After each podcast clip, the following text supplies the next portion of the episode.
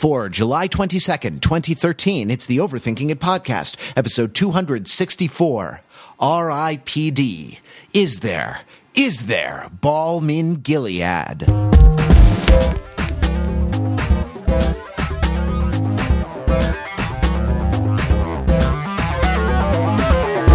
Welcome to the Overthinking It podcast, where we subject the popular culture to a level of scrutiny it probably doesn't deserve. From Los Angeles, California, I'm Matthew Wrather, and I'm back. I missed you. I missed you guys. Mark, it's it's been so long since we've been on the show together. I, I know we've been separated by oceans and continents and Earth's gravity and all sorts of crazy things. and Pete, it's great to talk to you again because uh, I was I was off fighting kaiju last week and, and the week before we pre-taped. So, gosh, it's been it's been a long time, huh? Oh yeah, and I'm eating this delicious tandoori chicken right now. It's delicious. now, I think that our audience, in our audience, they're guaranteed not to get that joke because. But there were like a couple other thousand people who did what we did this weekend.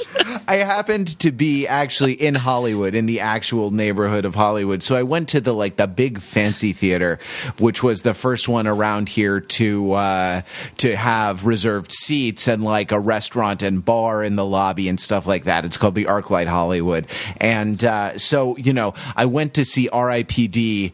Uh, at this theater. I paid nineteen dollars and fifty cents for my uh, for my single ticket to for a 3D showing of uh, R.I.P.D. at half past noon today, and there were in this cavernous, like beautifully appointed theater with excellent projection and crystal clear sound.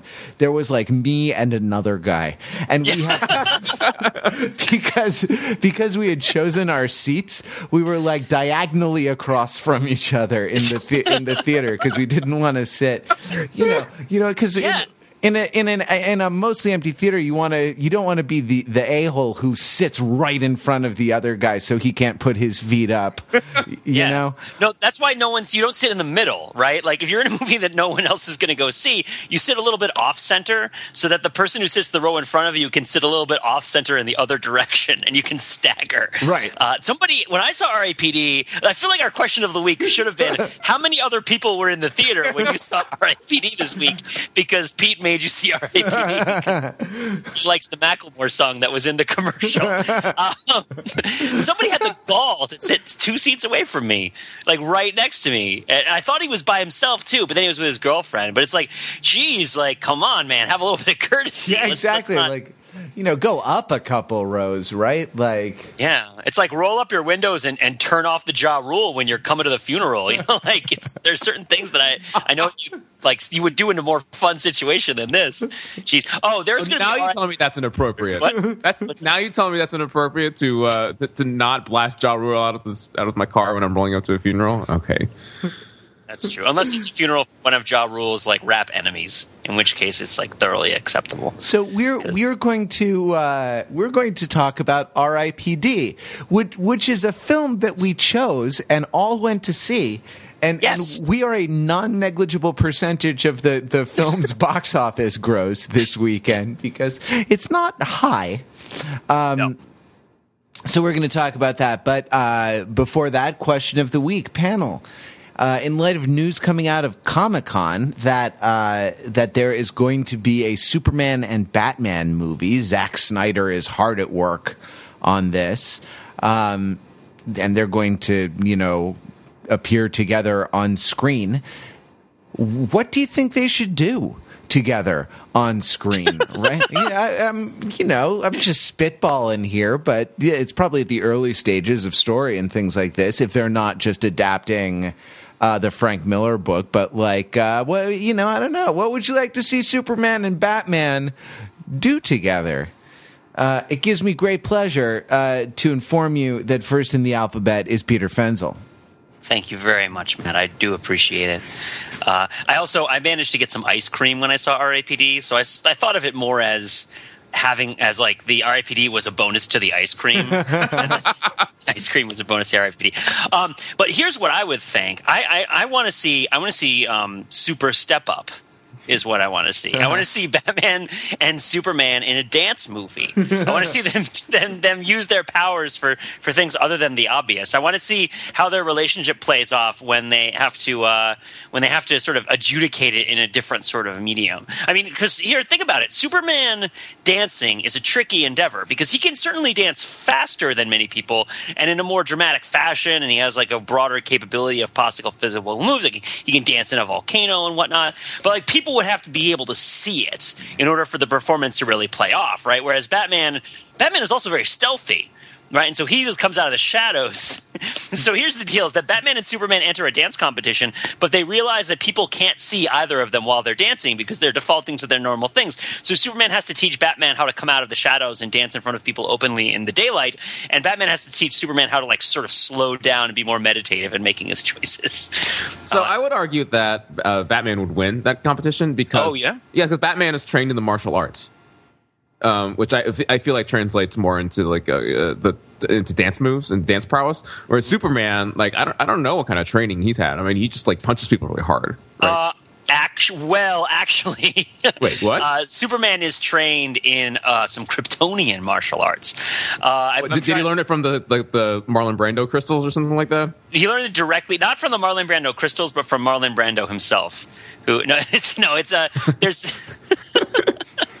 um, let's see. He watched. Uh, he watched Last Oro- Tango in Paris and and learned all kinds of sexual kung fu from uh, Marlon Brando. In uh, it, it it's called uh, Hor- Horu Kanu so it's vaguely Asian for some reason, also, which seems inappropriate. Um, but yeah, so or Klurkor. There's another one. The Google is spitting all sorts of dubious answers to this question. so they might be wrong, but I'm pretty sure that there's a Kryptonian martial art that Superman knows how to do, and people use it. Well, I hear about it whenever people argue about whether Superman would win a fight with Goku right? Because it's like, oh, Goku knows martial arts. Superman doesn't. well, Superman study. Wow, I, I, got way more than I bargained for. Pete, I, I have had it up to here with your cryptorientalism. uh, Mark Lee, uh, hey, let's uh, okay. uh, let's hear what do you, what you want. What do you want Superman I, and Batman to do together? Okay, before I answer that, I got to answer the first question, which was uh, how many people in the theater? oh, right. When he saw R.A.P.D. I actually went on a Saturday uh, night in, in New York City, and it was reasonably full. It was by no means sold out or by no means crowded. To be fair, this theater had reclining seats, so it's very possible that people came just for the reclining seats and to recline in said seats. So I can't attribute all of this audience showing up to RIPD. Well, also the ambient temperature outside was like 95 degrees, right? Uh, it had started to cool off by uh, by Saturday evening, but yeah, uh, it's been a terrible heat wave. Uh, in case you haven't the news in the uh, in the eastern part of the United States, but it's over, it's done, yay! And we, now we've seen RAPD, and we can talk about it. Okay, but so we're talking about a movie that people actually care about. wait, wait, wait, wait! I want to, I want to, I want to. Um, Get, dig into this reclining seat business a little bit. Actually, I think that this is that this is on the whole a terrible idea. Uh, and let me tell you why. But you, you tell me why first, and I'll tell you my reasons. Okay, I um, you know, I I normally don't unless it's summer movie season, and we basically spend every podcast talking about the the latest film, the film that came out this weekend. I try to avoid the theaters actually in the high traffic times, like for for opening weekend of movies, because you know, I don't know, it's crowded and it's unpleasant a lot of the times, and the you know movie theater the conditions of exhibition aren't great, and people people are badly behaved, and and uh, the opening weekend crowd tends to be like uh, like a bunch of teenagers, and so like just in the last few weeks, I, I'm not going to go into detail, but like teenagers go to the movies to to like make it out to to, to make it out to make, make it, out. they're making it out. They're making out to get busy with one another, and I I have been I I like haven't looked, but I, I've heard some noises from adjacent seats recently that that give give me the sense that there was some untoward behavior uh, going on. And I think that reclining seats only encourages this trend by, you know, allowing. Um, allowing these kids today to just uh, you know removing even the last vestiges the the thin veneer of uh, propriety over the the movie going experience. So um, you know that's that's I don't know why because of these kids today. I guess I'm I, this means I'm old. This means I've become an old man. I don't know about you Matt but I'm clutching my pearls there are pearls around my neck. I am clutching them very hard. Okay, that's know. a great that's a great reason to oppose reclining seats. Uh, let me let me tell you mine and the Pete if you have additional things to weigh in on this a very important reclining seat matter. Please do. Okay, it's a terrible waste of space, is what it is, because the seats recline so far back that like it, it's it's difficult and uncomfortable to actually see the movie screen. I mean, you're almost like uh, like uh, uh, so. I'm told when you fly in business class, you can you know recline the seat so far back you can just like actually go to sleep. It's like that, except in a movie theater, and there's still room you know for your feet for people to sort of shimmy by. There's a lot of space there, so it's just a wasted space, right? So the theater can sell less tickets for the same amount of square footage, which yeah, that's just not an efficient usage of the very limited, scarce cinematical resources that we have at hand. It just doesn't make sense.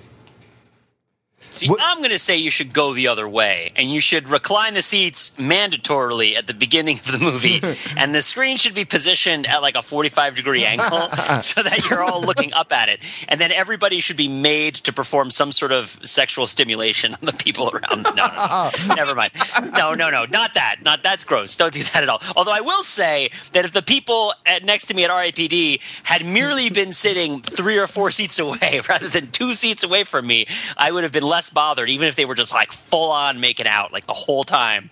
Uh, it was their relative proximity that made it difficult. So, we're, I mean, in my day, you used to go to the back of the movie theater if you wanted to make it out. Right. Uh, oh, oh, I, I, need, I, need, to answer the question. I forgot about that. So can, should I go? Pete, yeah, go for it. Oh, okay. Um, uh, Batman and Superman should make it out in the next movie. no.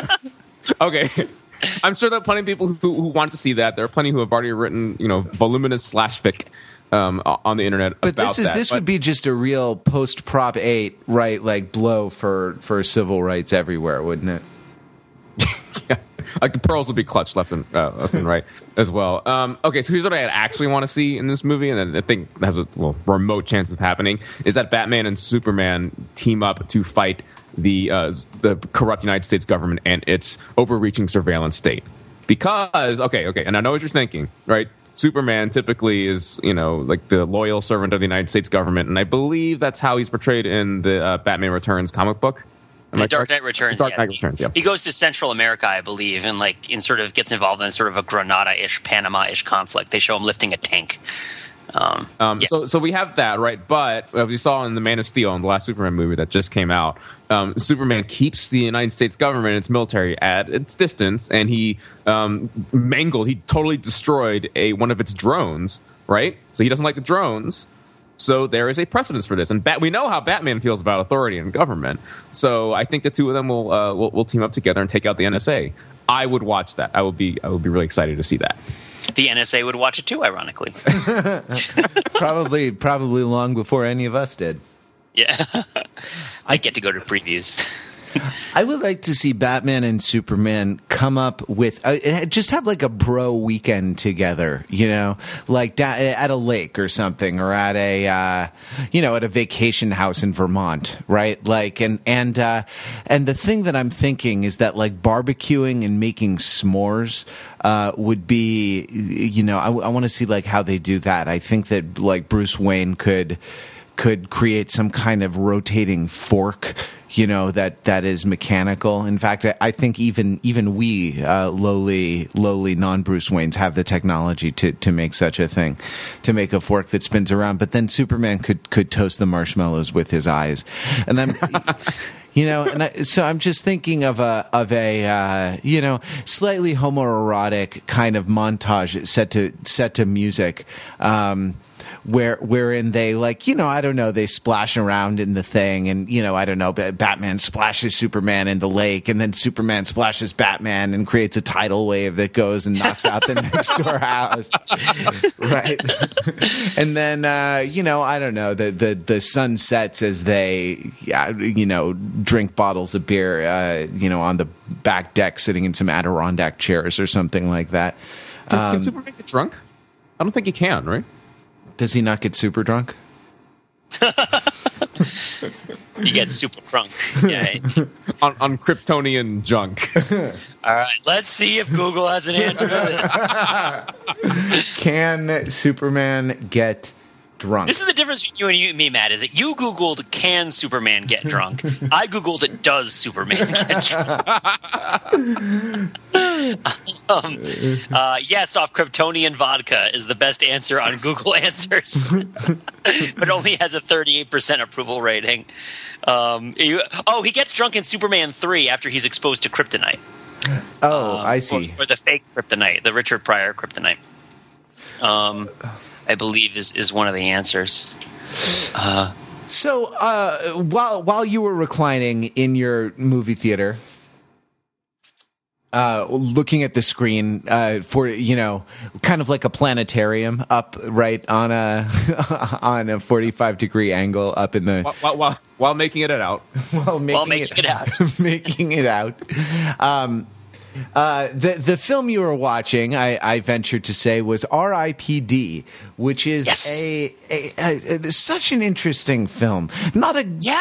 not a good film by any stretch of the imagination, but not not I have to say a bad film either. And and uh, as Pete emailed me. Uh, right after seeing it, not even a so bad it's good film, or certainly not, rather, a so bad it's good No, no, no, definitely not. uh, so bad it's good film. So so this is a movie where Ryan Reynolds and you know blanket spoiler alerts for R.I.P.D. So if But don't feel like you have to have seen the movie to participate in this conversation. but yeah, anyway, continue. uh, you know if yeah so if you uh, you know if you ship Reynolds Bridges and you, you're just really you know anxious to hear how their romantic pairing uh, comes off. You might uh, you might want to uh, wait till you've seen the movie before listening to this podcast. No, I'm that's not true. That's not even a thing. I don't even know why I'm saying that. Um, but uh, yeah, so um, I, I, I I sort of don't even know where to begin. This film uh, imagines the afterlife as a kind of uh, existential bureaucracy, right? Where a portion of the afterlife, like just the part where the REPD cops go to, I think. Yeah. The rest of the afterlife, it seems to uh, envision as a form of garbage disposal, right? Like, um, but yeah, circling, but yeah, yeah, circling the drain and you know draining upwards. Yeah, yeah, yeah, exactly, exactly. And the RIPD is a bureaucracy that exists that has like an entrance in the tunnel that you go through, right? That has the light at the end of the tunnel, and and and as you're on your way to judgment, is what they call it. The RIPD may like pull you aside and give you a job interview and decide that you're going to be part of the overall system. Uh, right, and it's like the the system. It's talked about in the movie that the mechanisms that that govern and and sort of funnel off the various dead souls were not designed for the population of the current day Earth, and the extended bureaucracies like the RAPD have been set up in order to sort of uh, serve as a stopgap measure or as a workaround for various problems with the system that they can't fix while it's currently working. Right. right. It's that like So, in other words, like when God was making his population model in Excel, Yeah. uh, yeah, at the beginning of time, uh, he, he didn't quite account, uh, put, put, make the population curve. Uh, he didn't Yeah. calculate the population curve correctly. Right, right, right. And so there are some people who die, but they don't go through the garbage disposal. They end up back on Earth because of some sort of problem with the flow. And completely unexplained mechanics, by the way. Yeah, but I didn't feel like that had to be explained in the movie. I mean, I thought it. I thought that was a really important thing that was missing. But sorry, continue. Yeah, but uh, but the RAPD, their job is to go back to Earth, and similar to like a whole bunch of other stuff that we've seen, most notably the show Brimstone, which was very short lived, but which I really enjoyed. Um, the the RAPD are sent to Earth to kill the dead people who are hiding out as No, living. I don't think they're sent to kill them Oh no, necessarily. that's right. But they never successfully apprehend any. But so they're supposed to apprehend, yeah, but, but Yeah. they just wind up shooting them with the bullets that make their souls completely disappear from the cosmos. Right, Right? right, right. They don't go to heaven, they don't go to hell, they don't go back to purgatory or anything like that. They just vanish and they're gone. Yeah, Which might be better than going to hell, right?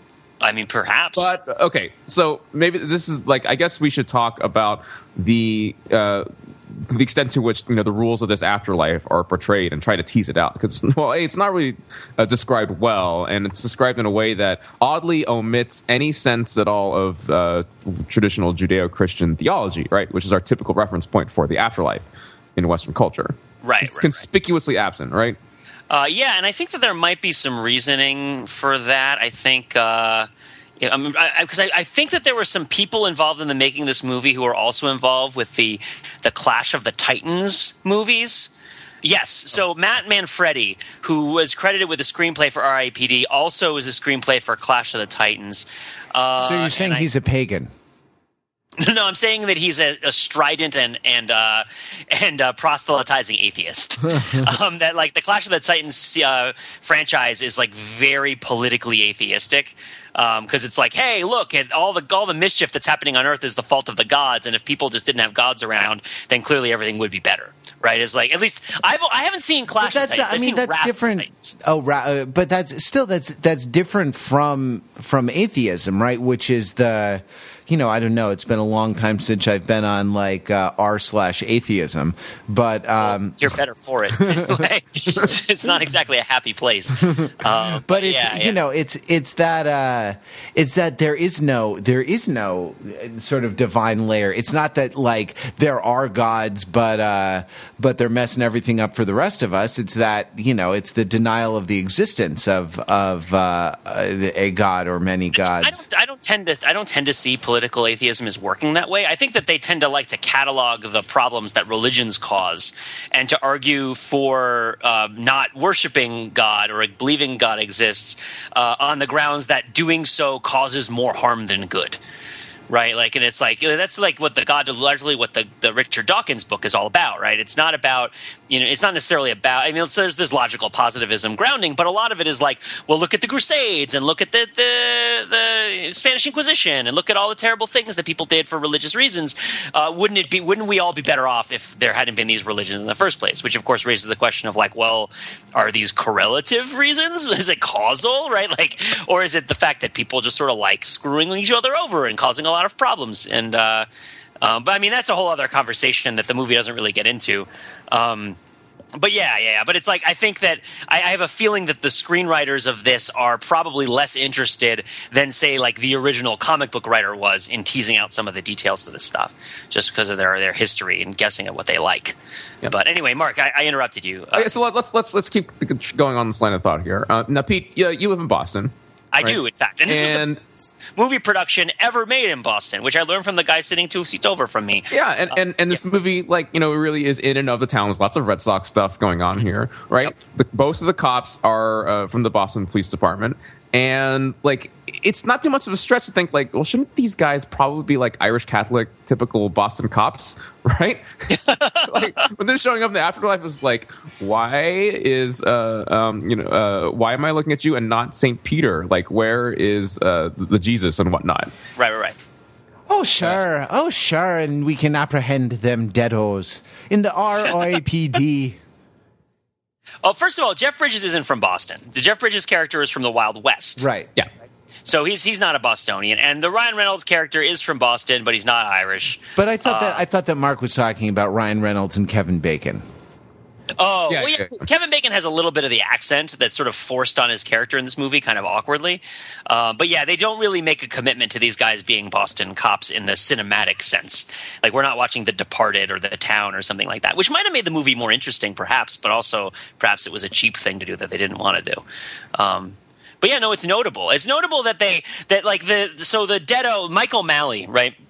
Is the Deado who is in Fenway Park. And I thought his his character was really touching. And this movie is full of situations like this where like a character situation is really touching and you get like one or two like really sincere moments with that character, which is one of the things that makes this movie not a bad not a bad movie, like not an awful movie, right? It, that everybody has said. It's that there's a lot of really, I think, solid character moments, and there's a lot of characters in this movie that inspire you to care about what happens to them, which is a lot more than a lot of these throwaway action movies generally do.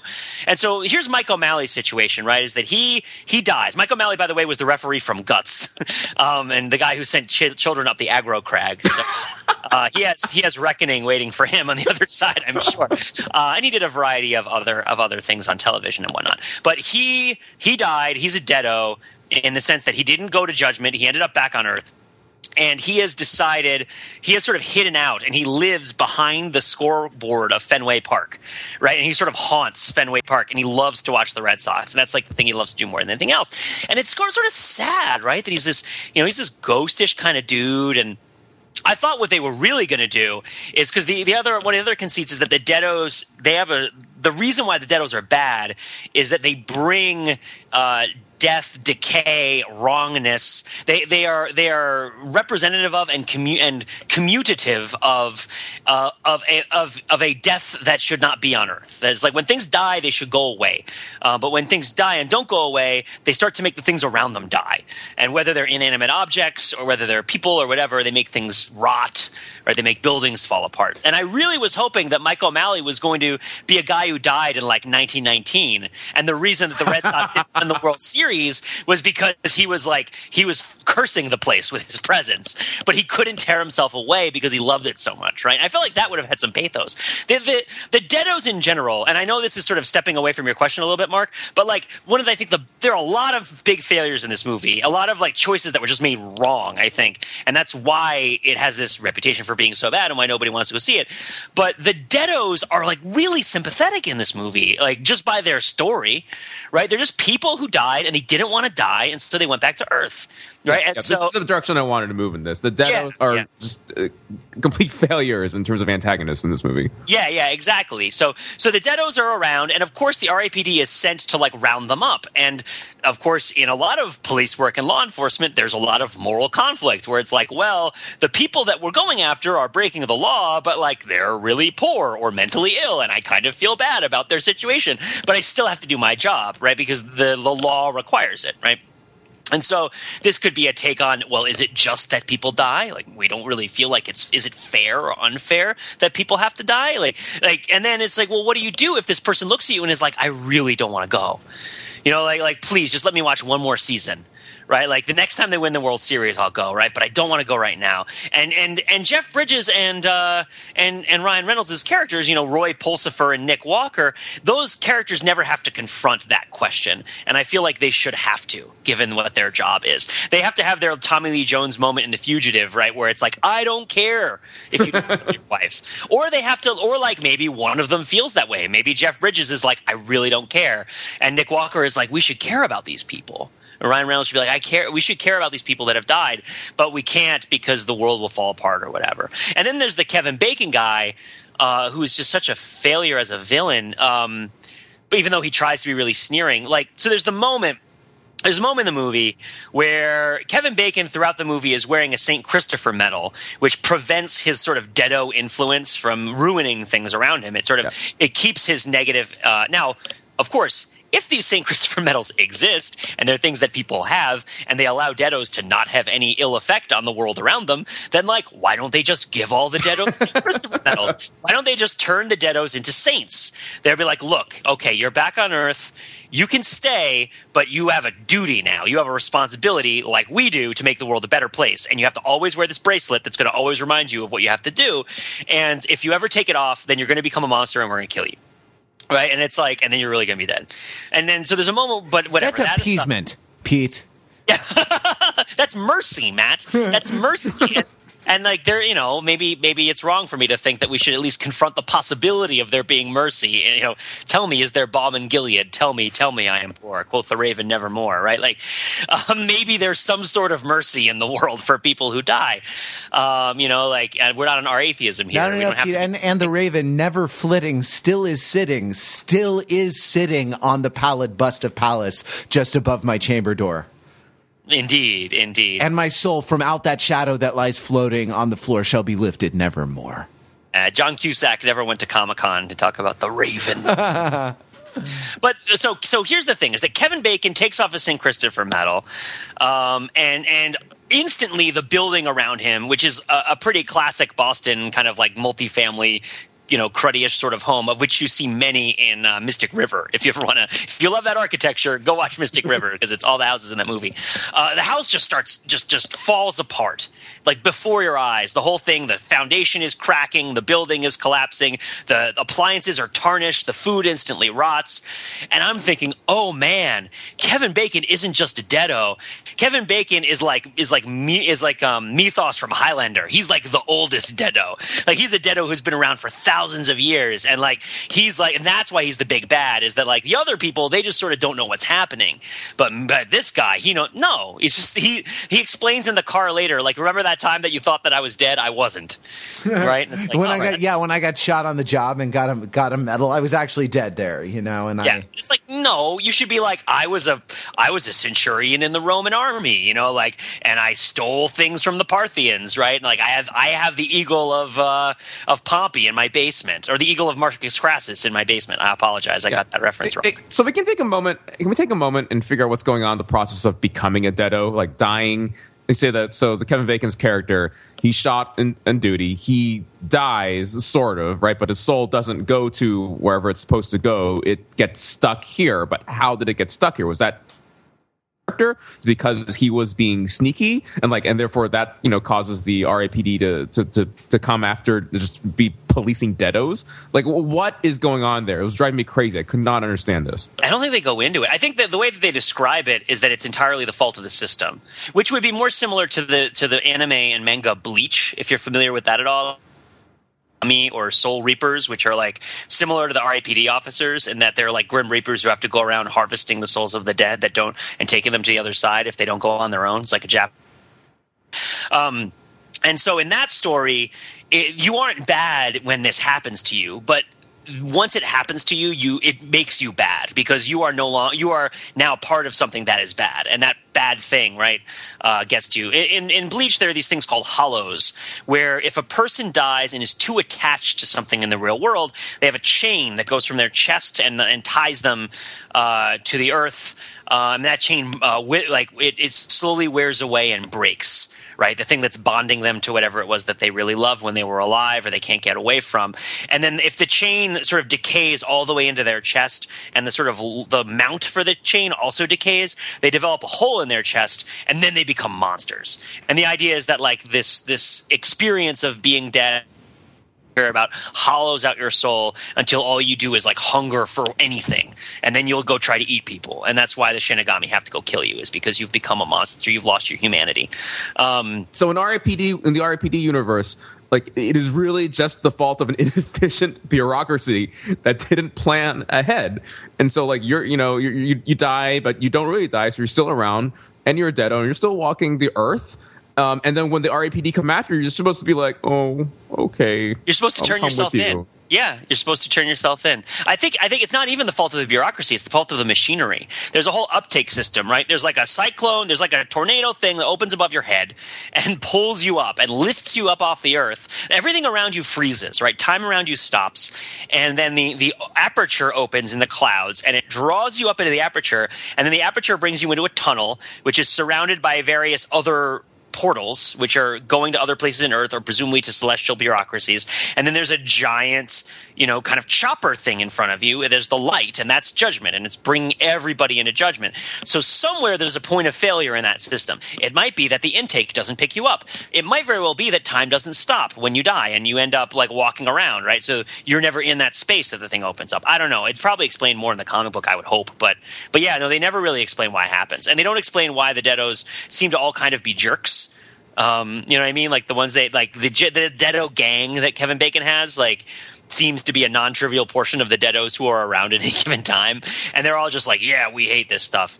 I mean i guess the deados seem to have a culture um, that they talk about in the movie where there's rumors and there's meetings right? Like people the Deados know things about other Deados that they learn, which means that they have to be on Earth for a while. There has to be like groups of Deados who are on Earth for extended periods of time. They have to figure out how to meet each other, and then they have to talk to each other about stuff, right? Um, which they never show in the movie. Like they never show how this all works. And this is how the Deados figure out about which is supposedly going to be able to reverse the celestial machinery and bring all of the dead souls back to the world, which of course could be kind of awesome. It's like, oh, nobody has to die anymore. Great.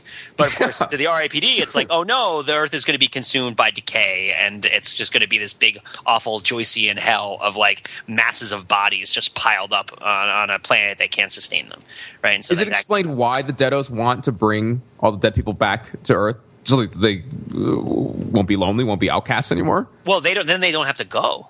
I think that's. I think that's the thing. I think Kevin Bacon mentions that before the big confrontation is that like they don't have to go to judgment if they reverse the flow of the machinery. That and they're sort of a little bit angry at God for this situation or the celestial bureaucracy or whatever, however it's represented, whether it's sort of like like a mandate of heaven kind of Chinese thing or whatever. But they're they're angry at creation for having put them in the situation. They want to get for always chasing them around, and they don't want to die, and they want to stay on Earth, and they want other people to come back. I, they don't seem to be altruistic about wanting other people to come back to life. They seem to be kind of vandalistic about it, but God that seems to be is an absentee landlord. there are Yeah, more yeah. there are more people in the Boston Police Department today than there are souls in the entire cosmos. We're coming out. well. You know, every time there's a construction site in Boston or like a like work going on, you have to have a cop, so it's pretty close.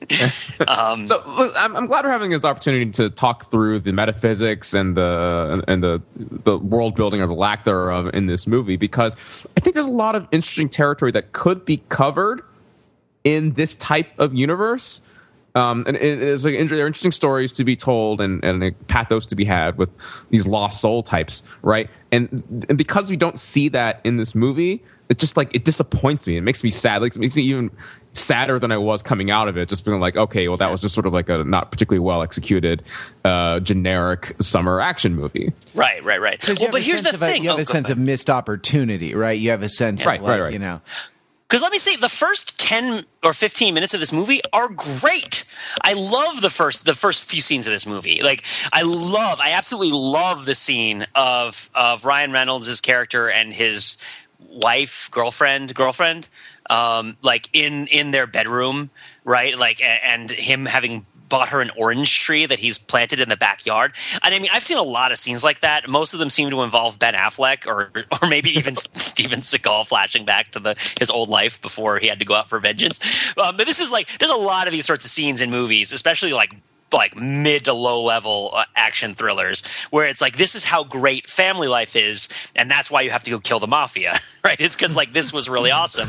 Um, but i feel like this relationship that they set up even that one scene was like really touching and i i really connected with it. I thought it was phenomenally well done for a scene like that and it made me like instantly invested in uh, ryan reynolds' character and in the girlfriend character right? I thought that um, that that it, I thought it was really solid, and I thought that it informed their what they want and how they feel and what they think about things, and that's why a lot of the scenes that made no sense and were really dumb later on, like I was still wanted to see what happens because I cared about what happened to these people. And then there's the scene where Ryan Reynolds goes into the warehouse, uh, and the idea is that there there's a big raid that's happening, and uh, Ryan Reynolds is like leading a SWAT team uh, to go take out a bad guy that's in this warehouse. And I thought that scene was really exciting because you th- you knew that Ryan Reynolds had to die for the events of the movie to start, right? Uh, but you just watched how much he loves his girlfriend and what a great time they were having and, and how touching it all was and then planting the orange tree which is kind of metaphorical for children that they might have in the future. And then like so there's a mo- moments where ryan reynolds is running along the catwalks which in another movie would be really banal and uninteresting. And it's like okay here's the movie starting. Let's get started no, Ryan Reynolds is going to die in this scene. Like he could die, right? And and so that invested me in it. I'm like, oh wow, this scene has stakes, right? And then Ryan Reynolds, you know, of course, he's betrayed by Kevin Bacon, which you can see coming a mile away, even though it's only like ten minutes in the movie. You know that's going to happen, and and it's you like can you oh, can see it coming about twenty or thirty minutes before you even get to the theater. much. As soon as they're like Kevin Bacon's in this movie, it's like, oh, I bet you he betrays Ryan Reynolds and kills him and turns out to be the bad guy in the movie. Um, and uh, and and it's like, oh, this is really sad. And then when Ryan Reynolds is like in the process of going it's like scary, right? And it's like it's like, oh man, like this is like legit. This is a guy dying and confronting eternity, and like this is. I thought I was like, oh man, this is this is really intense. And then the rest of the movie is like casual Friday, right? Where it's like, all right, guys, you wore a suit for everyone, put on your chinos, and we're gonna play some music and have some beers, and like not pay attention to what we just did in the first like. yeah, by play music, minutes. you mean Jeff Bridges is going to play on the accordion and sing ridiculous cowboy songs. which I thought was wonderful. Up a rule that none of the scenes could be good, but it's like, um, but it's just like from there they're like, hey, how we just did the the openings, the we just did like the opening scenes of the Seventh Seal. Let's do Men in Black now, right? Like, um, not the Seventh Seal, the Seventh Sign, which is the one with Demi Moore and which is the one with uh, Max von Sydow. I get them mixed up. Seventh Seal is Max von Sydow. Seventh Sign is Demi Moore. Let's not get those confused. Good. Um, but yeah, yeah, yeah. But I don't know. Do you guys feel that way too? That it's like there was a movie that this could have been. It would have required confronting what death is and having some serious conversations about it, which would have been very out of place in an action movie. But it's not like what they did was much better, right? It's like they sacrificed a small chance at making a, at making a stinker. Um, but yeah, but it would have raised all these questions. I don't know. Did you guys like? Did you guys connect with the characters in this movie as much as I did? Yeah, you know, uh, Ryan Reynolds not not a guy I usually think of as having a, a super distinctive personality in a lot of the uh, in a lot of the roles that he takes. I thought was uh, you know was pretty good in this. Was you know, uh, and yeah, how can you not love Jeff Bridges? I would watch uh, Jeff Bridges read the phone book. You know. Yeah, I mean, he, that's probably what he's going to do in R.I.P.D. too, right? It'll just, it'll just feel like him and, and Batman, and they've just died. He's like, Aardvark is an animal with a long. No-. Mark, you do a better Jeff Bridges as Roy uh, Pulsipher impression than I do. Uh, you want me? Uh, want, want me to be uh, the Pulsipher reading from a dictionary or from the phone book? Uh, do the phone from the phone book, it's gonna be like Adams, Amy, Adams, Benjamin, Adams, Charlie. Should I go? No, I think I think you get the idea. I think you got it. I think you yeah, got I, I connected to the uh, to the eighty year old Chinese guy that was his alter ego. that really connected. Is that an ethnic joke, Mark? Are you going ethnic? Hey, I'm going ethnic. I wanted us to talk about that actually. Okay, yeah, sure. No, by all means, let's Um, talk about it. So a lot of the reviews that I've read uh, rightly criticize the movie for not really uh, doing a whole lot with this concept of the fact that um, you know to the to the normal people in the world, the Jeff Bridges character looks like a hot blonde, and the Ryan Reynolds character looks like an 80 year old Chinese guy. Yes. Which, as I as an 80 year old Asian man, which as I mentioned earlier on Facebook, uh, God willing, I will be someday. um, and, like there were just a couple of moments where it was played up for laughs. You're going to be an 80 year old Korean man, Mark. You're Um, Totally different. Alabama American. Oh, but anyway, yeah. Um, let me tell you this funny thing about identity politics: when you look like all these other people, you just kind of get lumped in with all the other people. That's you know that's why the Chinese are my homies. Um, so the the the movie doesn't really explore any of these things in a really interesting way. There's just this one moment where uh, you see Jeff Bridges as the cowboy uh, chastise someone for uh, is kind of coming on to the uh, the the female hot model uh, avatar character, right? And there's some comedy to be had for that, and for the most part, the the Asian guy thing is just him uh, uh, wandering around uh, and people looking really confused at him while he's holding a banana, which is the sort of the stand-in for the gun, right, right, right? right. Exactly. Um, absent, almost completely absent and all that is any really interesting uh, exploration of ideas around what it means to be these uh, these different marginalized, typically in some ways marginalized people than what you actually are, right? Like there's um, there was a lot more to be had with Jeff Bridges having to confront the sort of the, the sexism and the male gaze, and there's a lot more to be had for Ryan Reynolds to uh, to confront uh, the, the straight up discrimination that eighty year old Asian men often face in this. I wanted to, I wanted to do I, I wanted to um, pick that up though with with Jeff Bridges and the the uh, talking to he gives the guy you know I'm not a piece of meat I'm a I'm a human being right like Yeah. th- this is a film that gets a lot of PG thirteen mileage right out of.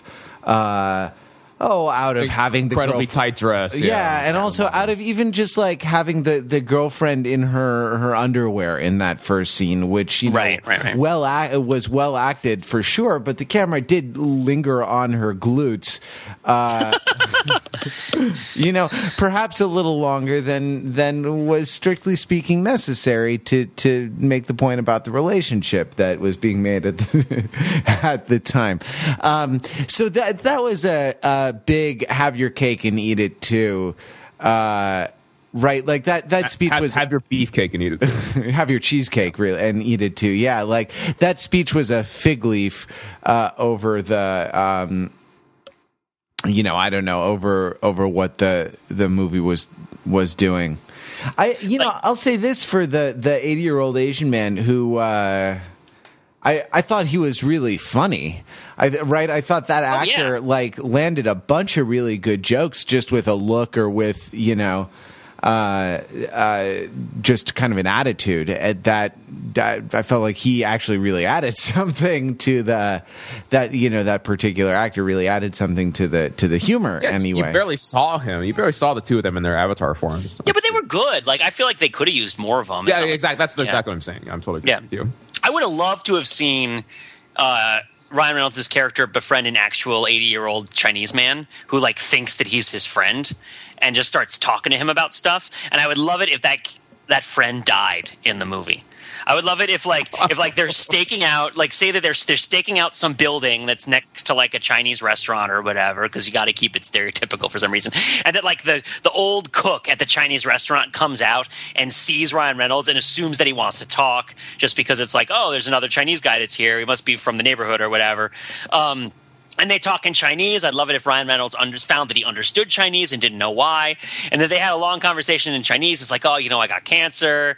And the doctor says it's not looking okay, but I'm doing what I can. And I love it if, like, there gets to be the moment where that character dies and then Ryan Reynolds meets him and that character looks young again, right? And then Ryan, and then sees Ryan Reynolds and, like, recognizes who he is, right? Because we sort of established a little bit in the movie that, yeah, people can sort of figure out who you are, even though the universe doesn't want them to know, right? And I love them to sort of like shake hands before he like goes up into the afterlife. Like I feel like that would have been a really touching part of the movie to do. Although I guess more eighty year old Chinese men is clearly not the direction demographically they wanted to go with this movie. Uh, yeah. Yeah, I, I've had this thought long. I- I've long held this thought. Now I have the words to describe it. The greatest movie ticket in the world, Pete, is the one that lets you see the movies that are playing in your head. I want that movie ticket. I want to see those movies Oh, man. and then playing in my head or in like the heads that we all have that are. in your head, Pete. Oh, in my head. Oh, yeah, what you what you, what you just described there. That's just, oh, that that really you know stirs the the eighty year old Asian man in, inside of me. It does. Well then, well then, here's the other thing. So there's a scene in this movie. This is, the, I think, the most important scene in RIPD, right? Other than the scene in the beginning uh, that we just Scenes are important in this movie. right. So there's a scene where they're driving down. I think that they're driving down. Um, they're near Government Center. A lot of the movie is shot around my office. Uh, my office appears in this movie too. My office also appeared in the Bruce Willis movie Surrogates. There was a robot sex shop outside of it. In Is, is your office one of the one of the buildings that inexplicably also have like a, a crazy tornado inside of it that are not connected to the, the, the, the spear thing at all? No, no, no. But that's what I'm talking about. So you know that they're driving along that arced road that goes from Park Street to Government Center, and there's a bunch of buildings that are being tornado-fied. Yeah. Right. And then the rocks are falling, and Jeff Bridges is like, "Oh man, this is crazy!" Right? Like, or I don't even know what he says, but I remember looking at this and being like, "Like they're just animating as much garbage. Like this is like the most. This is the most transparent abuse of a budget that I've ever seen. They're basically being like, "Hey, Twister was great." Huh? Like, remember when they made all that garbage move around in circles?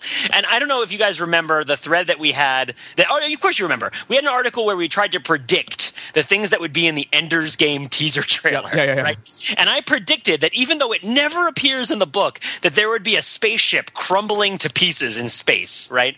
Um, and there is, like, there is one in there. It's because these they, they love to show. It's like cloth in uh, in 18th century painting. It's like you you paint cloth and all of the textures and light that's on cloth, right? And then it shows you what a good painter you are. And so it's like, how much crap can I can I animate all at once? That's all being subject to physics and bouncing around. But I remember looking at this and being like, this effect costs like $4 million and contributes nothing.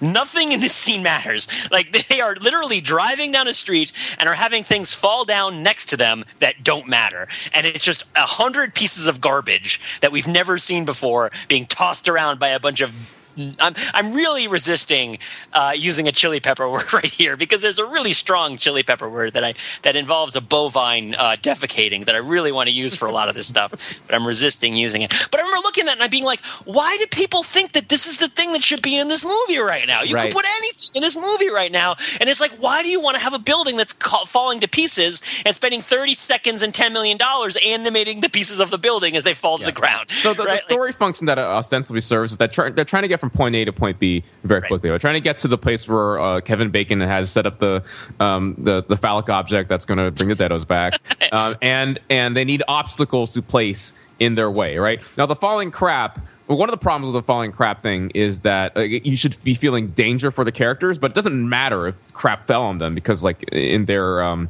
you know uh, sort of pseudo immortal state, like, they're not going to be actually damaged Right. by the falling crap. And it's yet- just they're and like, yet it's like we need to crap- something to, to slow these guys down and getting from point A to point B. And Well, that's yeah, it. falling crap on the bad guys seems to be pretty effective in, in stopping them, right? Like, this was this was this was my thing. As I was, going, it's like you're not you're not shooting them in the head with the the light gun, right? You're, Yeah. you're you know. well, here's the other thing is that like so their job is that the world is for the living and the dead when they when they linger on the earth uh, bring death to the living in a time before when it should happen right? They make things rot they make things break they make bad things happen how many people are killed by the RIPD like over the course of this movie during their chase scenes so many car crashes Yeah. right? Like like i would love to, I mean, the obstacles that they should be running into are like something is about to fall on a little girl and maybe there's a special effect that it's like this little girl isn't supposed to die for 80 years and all of a sudden her meter dropped down to like five seconds. So we're gonna like pull the little girl out of the way right? And then and and and that's what's slowing us down as we're going because we are our job is to maintain it's like the cop has to doesn't can't just drive through the middle of the streets on the wrong side of the road while chasing the bad guy. They have to obey the law, right? And like if this is about law, if this is all this is about like the laws that balance life and death and the way that we use our own understanding of social rules as a metaphor for understanding the natural rules of the universe and, and comprehending them and making them comfortable for us because they're very uncomfortable sometimes then like these should be lawmen who care about following rules and care about preserving like protecting and serving the innocent.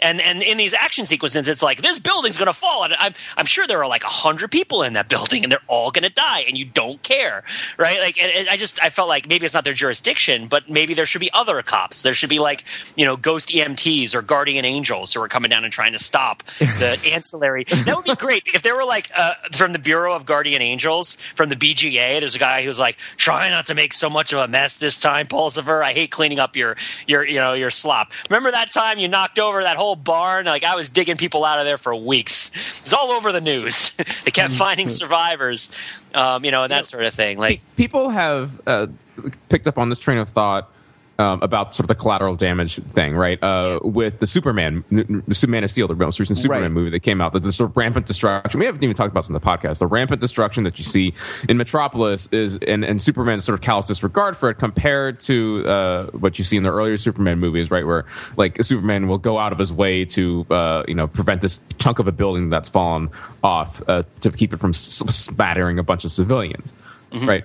And like, sure, in Man of Steel, you see that a little bit in the final sequence in, in the train station where uh, Zod is trying to kill the innocent people. Um, but that comes after like this intense, intense, tremendous devastation that is that is done, you could arguably at the hands of Superman uh, upon Metropolis and presumably the citizens of it. right right right I, I, and, and some people, you know, you could say that this is sort of a, a, a, a an unfortunate byproduct, right, of our special effects age, and it's sort of just uh, it, it, the, the destruction is value and human life is cheapened because uh, destruction is so much cooler to watch. Well, it's yeah, we can show more of it. There's also, I mean, there's a proud tradition of of you know in action movies of not really caring about the human cost of the the uh, the the real carnage from the mayhem that that goes on. I thought Superman was actually better than most. Uh, because of that scene with Laurence Fishburne where he's like, "I'm going to stay Yeah. with you, and if we die, we die, but I'm not going to I'm not going to abandon you." Like that that at least gestured at the the real human cost. It wasn't like. Uh, I don't know, the Avengers or something, which had, you know, a lot of people fleeing, but didn't, but really soft pedaled the fact that there must have been tremendous loss of life. Uh, Yeah. You know, I right. It, this is, I mean, I for me, this is of a piece with the phenomenon of the of the gritty reboot, and it's another it's another have your cake and eat it too uh, phenomenon where you want to you want to like have the the kind of compelling, powerful emotions of you know a lot of people dying without really engaging the sort of the grief or the the much messier and less you know. Uh, less awesome, right? Aspects of uh, aspects of it, and yeah, that definitely got me. Um, that definitely got me in uh, in RIPD. Also, I mean, I think that that, that it's it's there's two two things that are being sort of conflated, right? The difference between them is sort of being el- elided, right? Like it it's intrinsically bad for the deados. Oh, and, and let me say, did you notice them referring to themselves as deados uh, as well? They're they're taking They're that- they're allowed to use that term for yeah, I was about to say they're they're taking it back.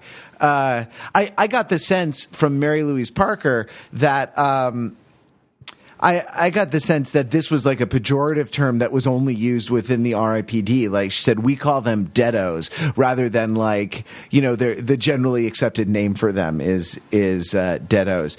But um, they're they're intrinsically bad because life is for the living and the world is for the living, and they're also instrumentally bad because they cause suffering. And and it seems it seems like the RIPD is actually correcting the the intrinsic wrong, eh, but in the guise of correcting the instrumental wrong, right? Because they cause a whole lot more suffering, uh, at, you know, in the ways that we've noted, um, in the name of in the name of not uh, in the name of you know I don't know uh, of a kind of racial purity, right?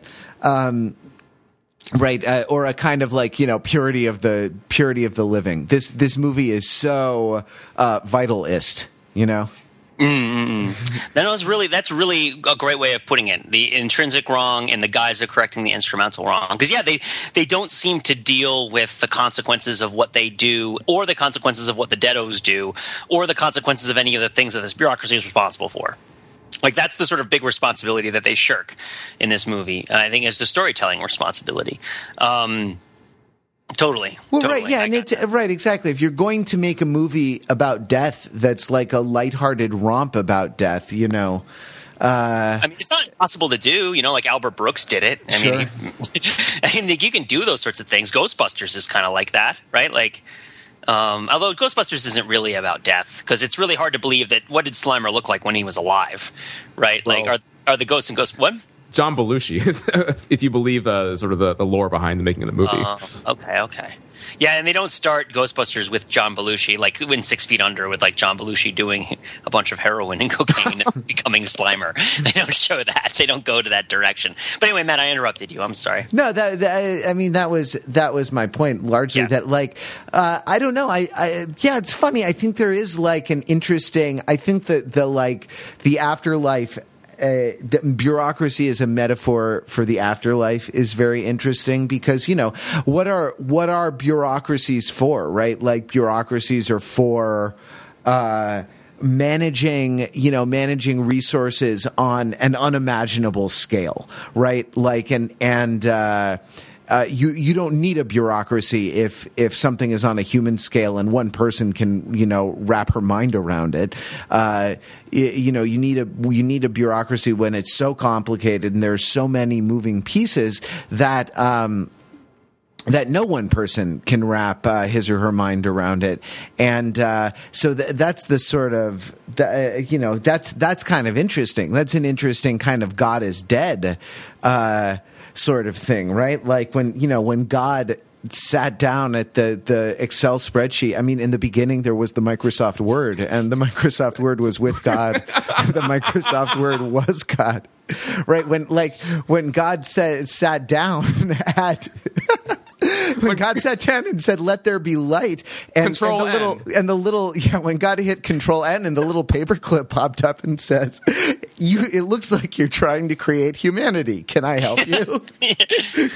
right? Um, and now God is so totally overwhelmed that there are these departments and things, uh, you know, that it actually requires like just a great deal of paperwork and like every every soul that's born requires like forms for like requisition and purchase orders and and uh, stuff like that. Like that's uh, that's inter- that's interesting because that's a sort of view of the world. That's a kind of jaundiced view of the world that that. Uh, I don't know. I think is really is really suggestive.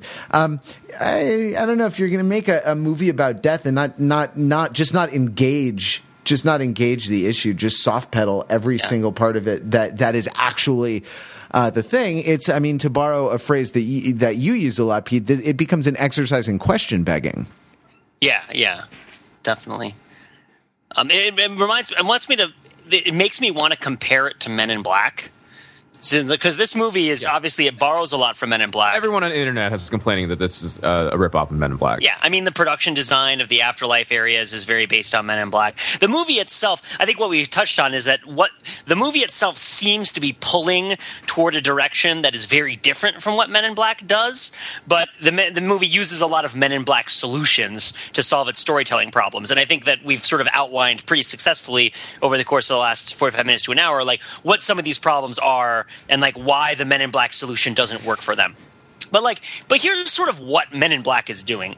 I want to use the word like wonder wall for it, right? We there's a thread in our forums where it's like, well, what is a wonder wall, right? And like a wonder wall is a barrier between our reality and a transcendent reality, or or some other sort of greater understanding, or something that we yearn for that we can only see through like a chink in the wall, right? And it's from this British movie in the 1960s about a guy watching a couple through a wall, and and there's this idea that like there are these barriers in, in existence that we see like sort of a slit through and understand or yearn for something greater than what we what we get. And in Men in Black, this thing is like vastness, right? It's like the world outside. It's it's a coming of age tale, um, as well as about sort of intellectual freedom and kind of about the legacy of the '60s, right? Because the Men in Black are the guys in the suits that are trying to get you to not see all the crazy stuff that's happening in the universe, and uh, and it's this idea that you sort of need to be protected from it, but it's also kind of really cool and exciting and interesting, and you kind of want to be one of the people who gets to see it, um, right? And so like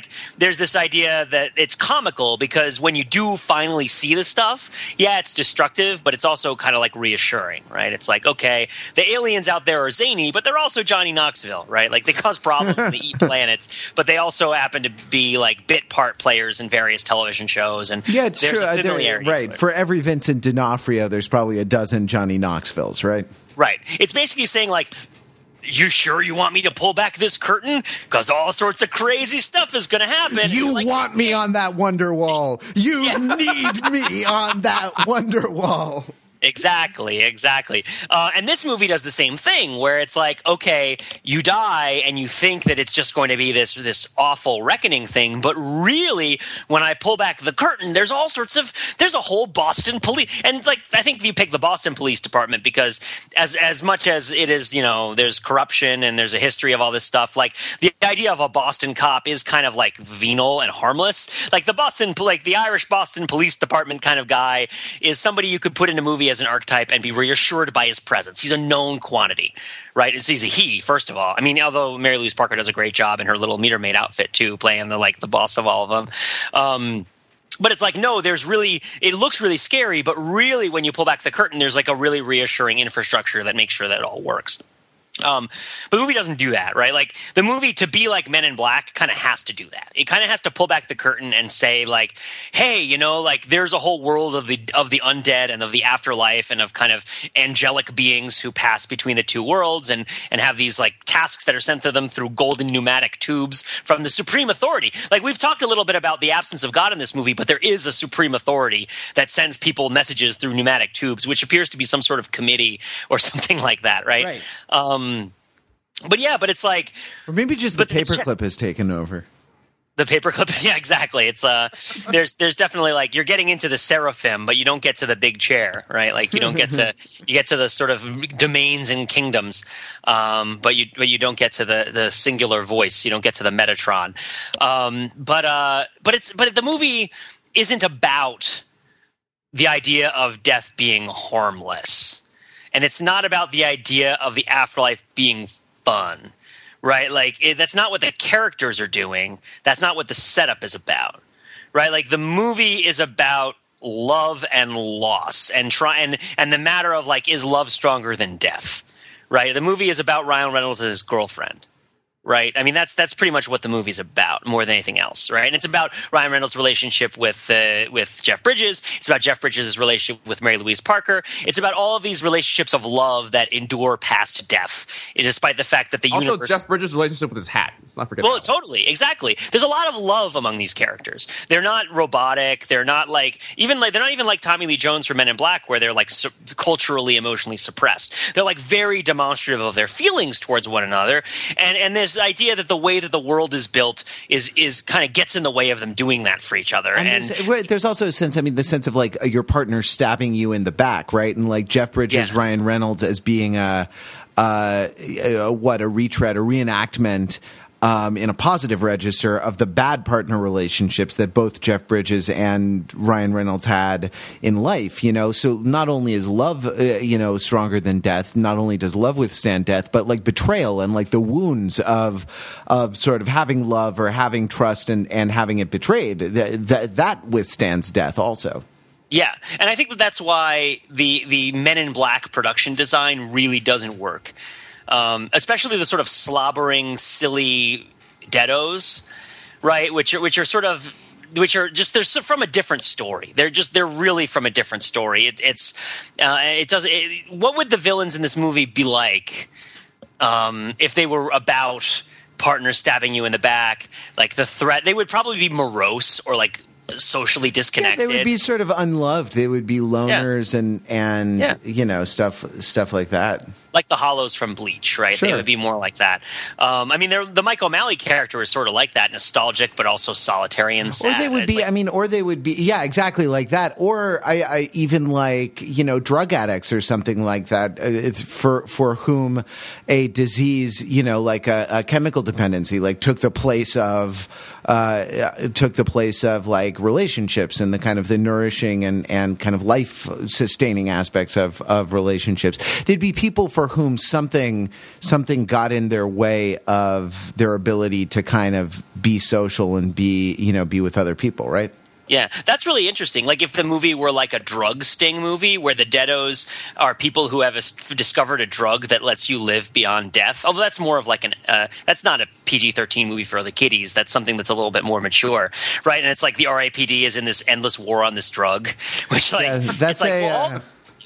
That's a that's a, a what an Iron Man three solution to a uh, to a Men in Black problem. Yeah, we don't want it to be the wire of, of death, right? Where it's just like where the RIPD is just totally useless and like can't accomplish anything. It's like I want souls on the table, people, souls on the table, right? Like you know, you juke the stats. Uh, like the Lord hath said, juke the stats. Right, uh, it's like we need to show progress to the guys upstairs, or else our department will be erased from existence by the celestial bureaucracy. Yeah. And it's like this guy has tried to legalize haunting because prosecuting haunting has become problematic. It's like full of systemic problems. Um, yeah, no, that movie is not. There's a lot of different directions you could have taken. I mean, one of the obvious ones is that you could have. I mean. I guess you probably couldn't have with the timing and what you'd already shot, but it is weird to do a movie about Boston and the Boston Police Department, at least from the perspective of somebody who lives in Boston, uh, that comes out now and very obviously has nothing to do with and no knowledge of the marathon bombings right? Because like we all got a really nice demonstration of how the boston police department acts when all the chips are down and like things are things are sort of out of hand and and, and all that stuff. And like there's a lot that's going on there. So it's kind of weird that this movie doesn't really maybe that's why it was delayed. Maybe that's why they pushed it back. Maybe not because it was bad but because it was about boston and they just didn't want to deal with that. Um, like like the like the public enemies one with the shooting in the movie theater. Yeah, sure. They're really getting pretty good at predicting these things. It's unfortunate. That is, oh, like- that is a dark thought, my friend. well, this movie is about death. Of course, it's going to inspire a lot of dark thoughts. Hmm. But yeah, Well, uh, maybe it's time to hand over uh, from our dark thoughts to your dark thoughts. So if you'd like to share any of them with us, you can email us at podcastoverthinkingit.com. Uh, there have been some great emails. We're queuing them up for another listener pe- feedback show. Uh, and some great voicemails also. Uh, you can call or text 203 285 6401 uh, if you want to leave a, a voicemail or send us a text message. You can also, and someone did this recently, it was very ingenious. You can record yourself on uh, on your phone and just email us an audio file uh, and have that be a have that be a voicemail. It's it's nice. It's nice to get more voices on on the podcast. Um, also join the uh, conversation in the show notes on this episode. So uh, we will be back next week. Uh, like death and taxes, you can uh, count on the Overthinking podcast coming at you. On, Except uh, for the system can't handle the the, the, the increased upload of the podcast, and then they get spit down, and then they have to send the police to come round us up. yeah, exactly. Actually, yeah, that's. I mean, that's funny because actually we do have like a limited amount of, of upload on our, our media hosting, our CDN uh, account, and so sometimes I do little tricks to uh, to get around it. You know, um, in Are the you gu- saying that we're we're we're we're deados? yeah, Oh, I put God. Yeah, I, I uh, hide the podcast in places where it shouldn't be, and it just spreads uh, ill will. And no, I'm teasing. It's a good. It's a good podcast. It's a force for good in the universe. So why not tell your friends about it? Would you uh, Would you share this episode with a friend, or if you have a favorite episode recently? Um, we we've been thinking recently about podcast marketing, and I hate to say that that phrase because it sounds so biz dev. It sounds so douchey, right? Like, uh, oh, guys, we got to market. You know, we got to market our podcast, bra. Um, and I, I just don't want to do that. But we are, we have been having some talks internally about sort of uh, uh, getting the stuff that we do, which we flatter ourselves to think is pretty good, uh, out to more people. So, uh, would you help? Would you join the Overthinking It Army and, uh, you know, help share this show with your smart, funny friends? Um, no losers, please. We we don't need them in our audience. Uh, yes, so uh, we'll be back next week. Like I said, until then, you can visit us always at www.overthinkingit.com, where we subject the popular culture to a level of scrutiny It It probably does doesn't deserve. It probably doesn't deserve, partner.